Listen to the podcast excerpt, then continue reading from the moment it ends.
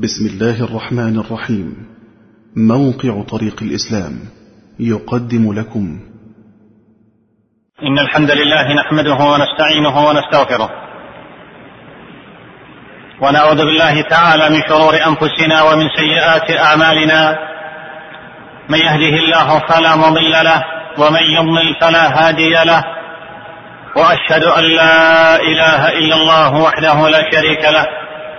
وأشهد أن نبينا محمدا عبده ورسوله. يا أيها الذين آمنوا اتقوا الله حق تقاته ولا تموتن إلا وأنتم مسلمون. يا أيها الناس اتقوا ربكم الذي خلقكم من نفس واحدة وخلق منها زوجها وبث منهما رجالا كثيرا ونساء واتقوا الله الذي تساءلون به والأرحام. إن الله كان عليكم رقيبا. يا أيها الذين آمنوا اتقوا الله وقولوا قولا سديدا يصلح لكم أعمالكم ويغفر لكم ذنوبكم ومن يطع الله ورسوله فقد فاز فوزا عظيما. أما بعد أيها المسلمون إن الله جل وتعالى قد شرع هذا الدين العظيم وبين فيه كل شيء وأعطى فيه كل ذي حق حقه وجعل لكل شيء قدرا. وإن من الأمور التي أولاها هذا الدين رعاية واهتماما أمر المال وحفظه وما يجب له وما يجب فيه. لقد جعل الله جل وتعالى المال قياما لأمور الناس ومصالحهم. فقال عز وجل ولا تؤتوا السفهاء أموالكم التي جعل الله لكم قياما. فالسفهاء الذين يخشى من اتلافهم للمال لا يعطى لهم المال لأنه في حقيقته مال الأمة وللأمة فيه قيام ومصلحة. فلا يجوز فلا, يج... فلا يجوز أن تسلمه لمن يفسد فيه. والله جل وتعالى يقول يا أيها الذين آمنوا لا تأكلوا أموالكم بينكم بالباطل واكل الأموال بالباطل. يشمل كل طريقة لتداول الأموال بينهم لم يأذن به الله أو نهى عنها. ومن ذلك الغش والرشوة والقمار والاحتكار وجميع البيوع المحرمة وفي مقدمتها الربا.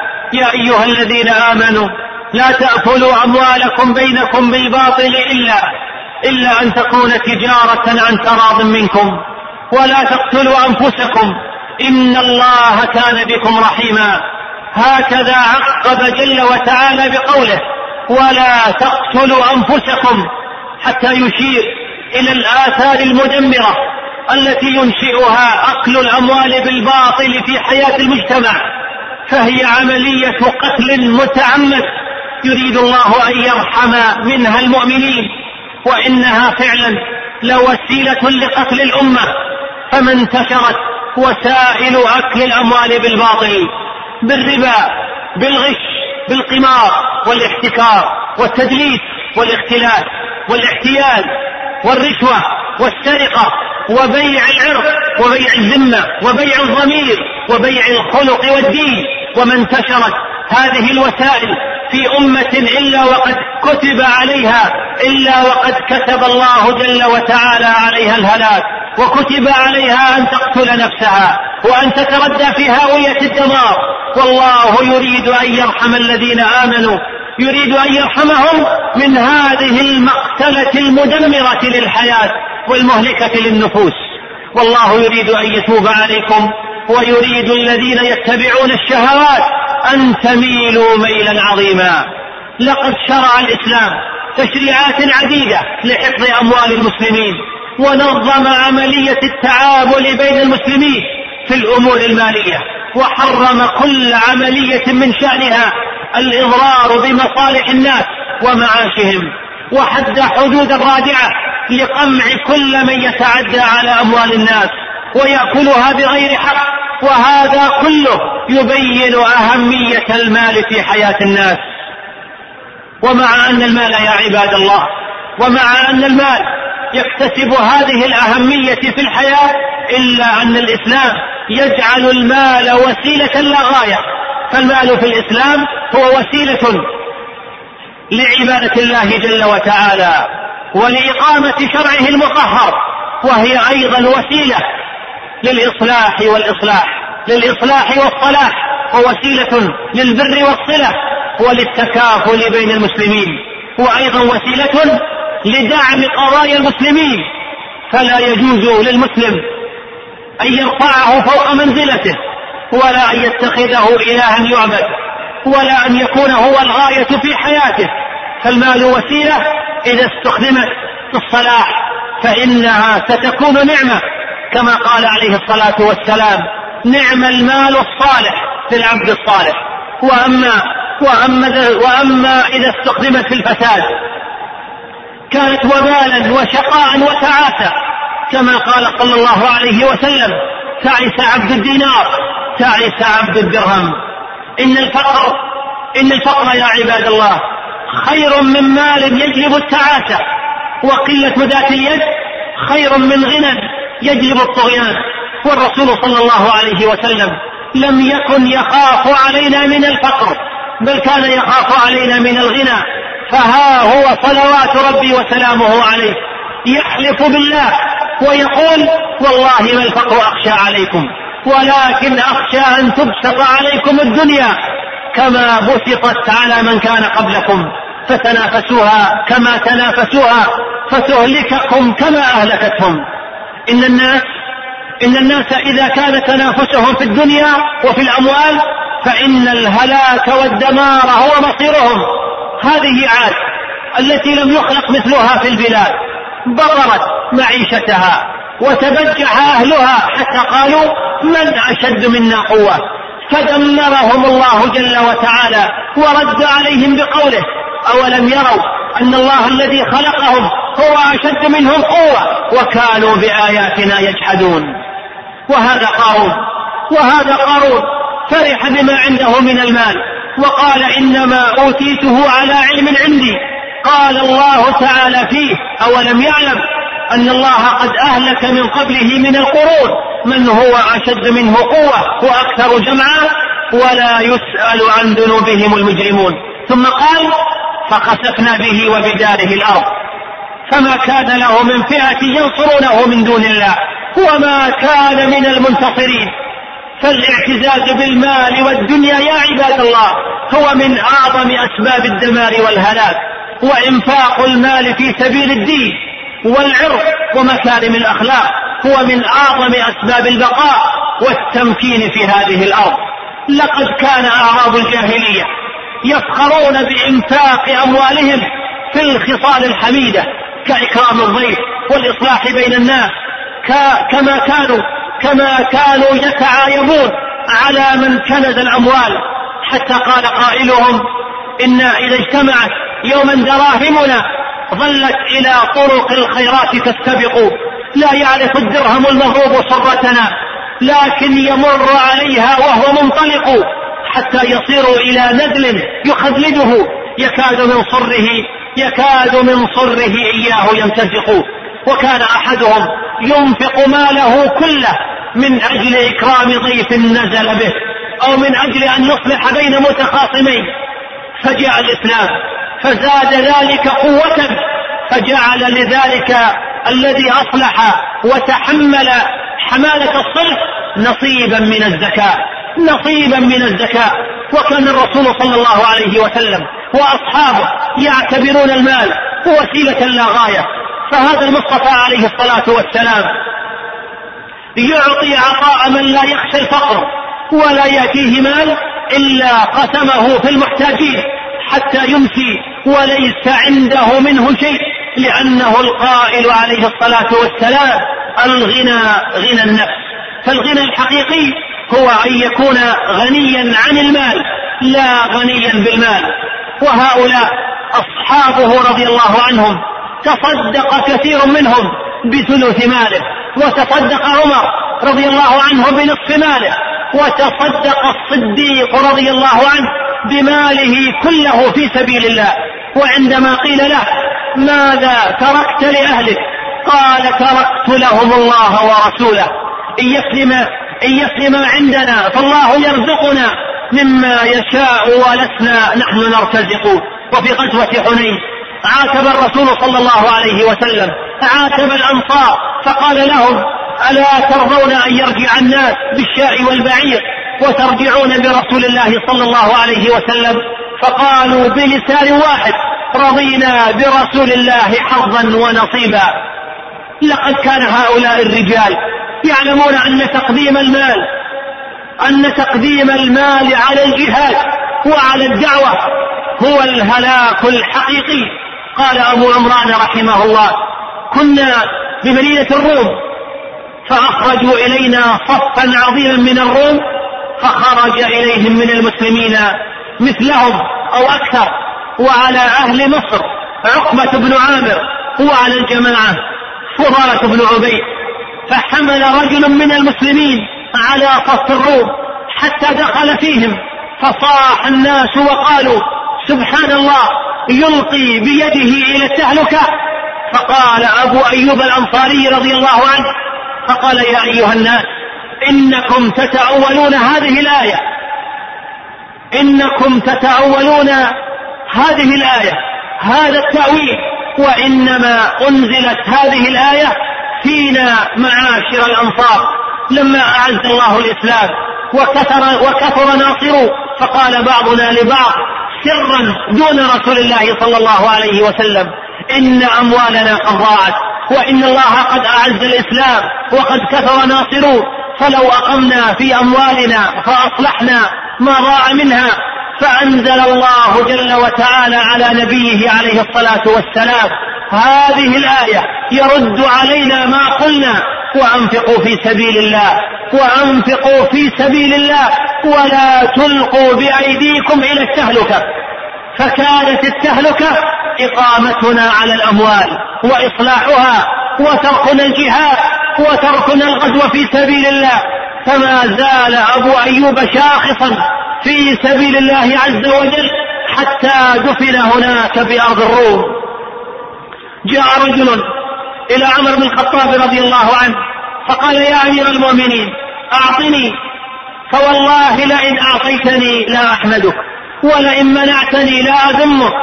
قال ولم ذاك قال لأن الله جل ثناؤه هو المعطي وهو المانع. فقال عمر أدخلوه بيت المال فليأخذ ما شاء. فأدخلوه. قال فجعل يرى صفراء وبيضاء. فقال ما هذا ليس لي فيما ها هنا حاجة. إنما أردت زادا وراحلة. فأمر له عمر بزاد وراحلة. فلما ركب راحلته رفع يديه فحمد الله وأثنى عليه وجعل عمر وهو أمير المؤمنين يمشي خلفه ويتمنى أن يدعو له فقال اللهم وأجز عمر خيرا فكانت هذه الدعوة أحب إلى عمر من كل ما في بيت مال المسلمين كان المسلمون يفتتحون الممالك العظيمة ويغتنمون الكنوز فلا تؤثر فيهم ولا تغيرهم فهم يعلمون أنها أنها حطام الدنيا وهم يستشعرون قول الله تعالى كم تركوا من جنات وعيون وزروع ومقام كريم ونعمة كانوا فيها فاكهين كذلك وأورثناها قوما آخرين فما بكت عليهم السماء والأرض وما كانوا منظرين. نعم يعلمون أن ذلك متاع زائل. كانوا يقولون كنا نرى الأصنام من ذهب فنهدمها ونهدم فوقها الكفار. لو كان غير المسلمين لحازها كنزا وصاغ الحلي والدينار.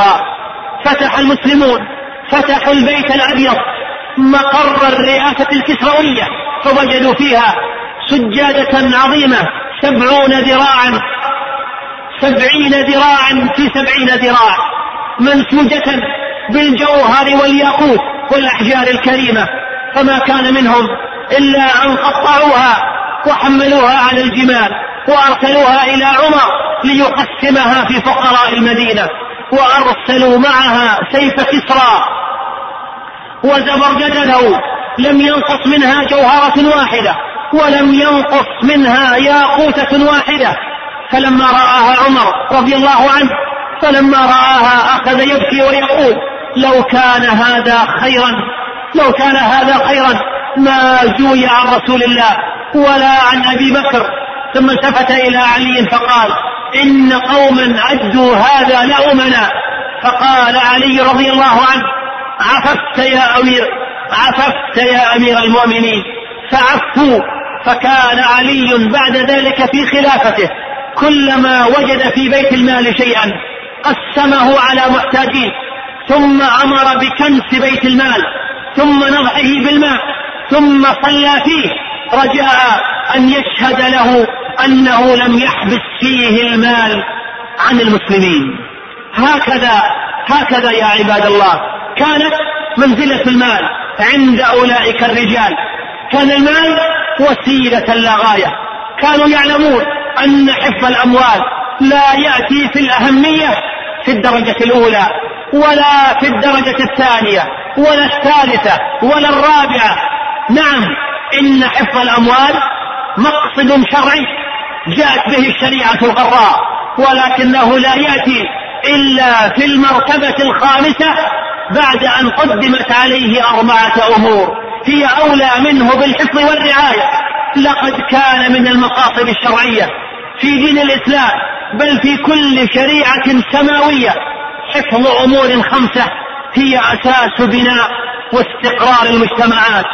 أما الأمر الأول والمقصد الأول والهدف الأول من الأحكام الشرعية فهي حفظ الدين الذي هو الأساس عند المسلم وهو الأمر الجوهري الذي ينبغي أن يحافظ عليه كل مسلم وأن يتمسك به وأن يسعى إلى تحقيقه مهما بلغ الثمن حتى لو ضحى من أجله بالنفس والمال والعرض. وكل مصيبة تقع على المسلم فإنها هينة إذا كانت دون الدين. ولذلك كان الرسول صلى الله عليه وسلم يدعو فيقول اللهم لا تجعل مصيبتنا في ديننا.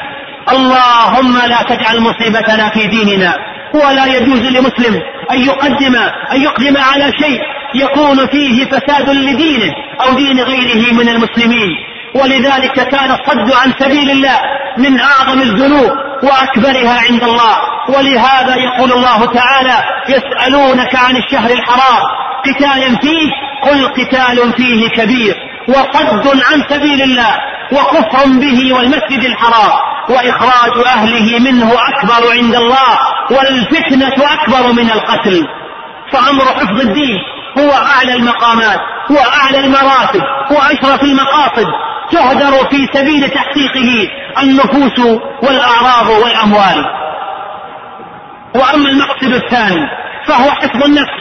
فقد جاءت الشريعة الإسلامية لتؤكد ضرورة حفظ النفس من التلف فقد حرم الله جل وتعالى على المسلم أن يقتل نفسه. أو أن يقتل غيره أو أن يعمل على ما يضرها ويفسدها. ومن أجل ذلك أحل الله كل الطيبات وحرم الخبائث. ومن أجل ذلك أيضا حرم الله أن يقتل الإنسان إلا بحق وحد لذلك حدودا. وشرع لذلك تشريعات كثيرة.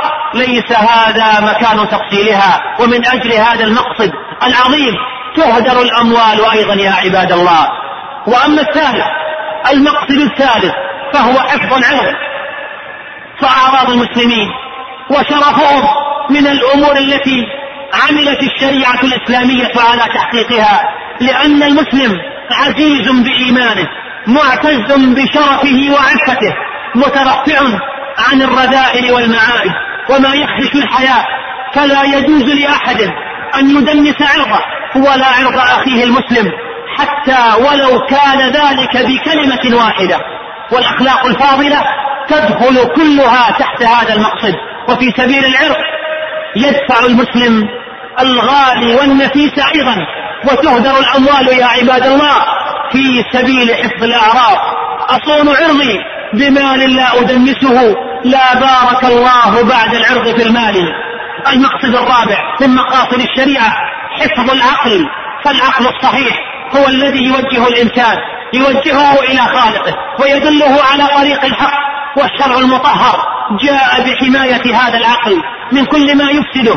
فقد حرم الإسلام المسكر والمفتر وحرم الإصغاء إلى دسائس الكفار والمنافقين. وجعل الذي لا يعقل الحق في منزلة الحيوان في الحيرة والضلال بل هم أضلوا سبيلا. فمن أجل حفظ العقل أيضا يا عباد الله يهدر ويصرف الأموال. أما المرتبة الخامسة من مقاصد التشريع الإسلامي فيأتي فيها حفظ المال لا لأنه مقصد في حد ذاته ولكن لأنه وسيلة فعالة لتحقيق المقاصد الأربعة السابقة. هذا هو ترتيب الأولويات في الإسلام الدين والنفس والعرض. والعقل ثم المال وهذا الترتيب هو الذي كان يعمل به المسلمون في أيام عزهم ودولتهم. وهو الذي سادوا به الدنيا وحازوا به الفخر والقوة والريادة. وحطموا به أصنام الوثنية والشعار الجاهلية. وأدخلوا به الناس في دين الله أفواجا. بالمحافظة على الدين. ثم النفس ثم العرض ثم العقل ثم المال. تحقق قول الله تعالى كنتم خير أمة أخرجت الناس تأمرون المعروف وتنهون عن المنكر وتؤمنون بالله. أما في غياب هذه النظرة الصحيحة فإن العزة تتبدل ذلة وتتبدل القوة ضعفا ويتبدل النور ظلاما وتتحول الفضيلة إلى رذيلة ويصبح المعروف منكرا والمنكر معروفا. لقد دخلت لقد دخلت يا عباد الله الرأسمالية إلى بلاد المسلمين وتغلغلت في عقولهم حتى أصبح أكثرهم يعبد المال ويضحي من أجله بكل شيء حتى لو كان دينا. لم يعد المسلمون فقط يقدسون المال ويقدمونه على الدين والنفس والعرض والعقل ويقدمونه على الدين والنفس والعرض والعقل بل أصبحوا بل أصبحوا مع كل أسف يستعملون هذا المال. وفي كثير من بلدان المسلمين يستعمل في هدم الدين وقتل النفس وتدريس العرض وإفساد العقل والتفكير. لقد جاء الوقت الذي قال فيه الرسول صلى الله عليه وسلم يصبح الرجل مؤمنا ويمسي كافرا ويمسي مؤمنا ويصبح كافرا يبيع دينه بعرض من الدنيا قليل. يبيع دينه بعرض من الدنيا قليل. فالحذر الحذر أيها المسلمون. اللهم لا تجعل مصيبتنا في ديننا. اللهم إنا نسألك بأسمائك الحسنى وصفاتك العلى. ألا تجعل مصيبتنا في ديننا وأن تجعل هذه الأموال في أيدينا لا في قلوبنا. أقول قولي هذا وأستغفر الله لي ولكم فاستغفروه إنه هو الغفور الرحيم.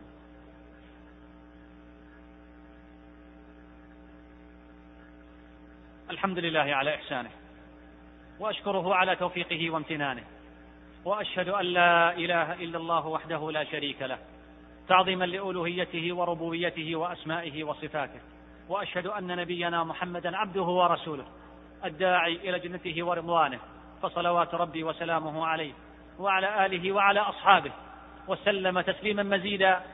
أما بعد أيها المسلمون بعد أن عرفنا قيمة المال في ميزان المسلم الحق. وبعد أن عرفنا بعد المسلمين اليوم عن هذا الميزان فإننا لا نستغرب الحالة المتردية التي يقبع فيها المسلمون في كل المجالات ومنها المجال الاقتصادي.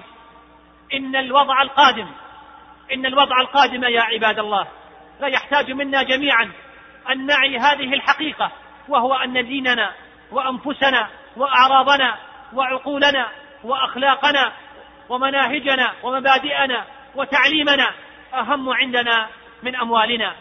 هذا إذا كنا سنجني مالا ومهما جنينا من الأرباح فإن الأصل عندنا هو الدين. فمن حفظ دينه فقد ربح ومن خسر الدين في مقابل لعاعة من الدنيا فقد خسر الدنيا والآخرة. ذلك هو الخسران المبين فمن زحزح عن النار وأدخل الجنة فقد فاز وما الحياة الدنيا إلا متاع الغرور. أيها المسلمون ليس حديثنا اليوم عن الرأسمالية الغربية وكيف دمرت الأخلاق وكيف دمرت القيم في بلاد المسلمين وفي البلاد التي طبقت فيها فهذا له حديث آخر وموضع آخر.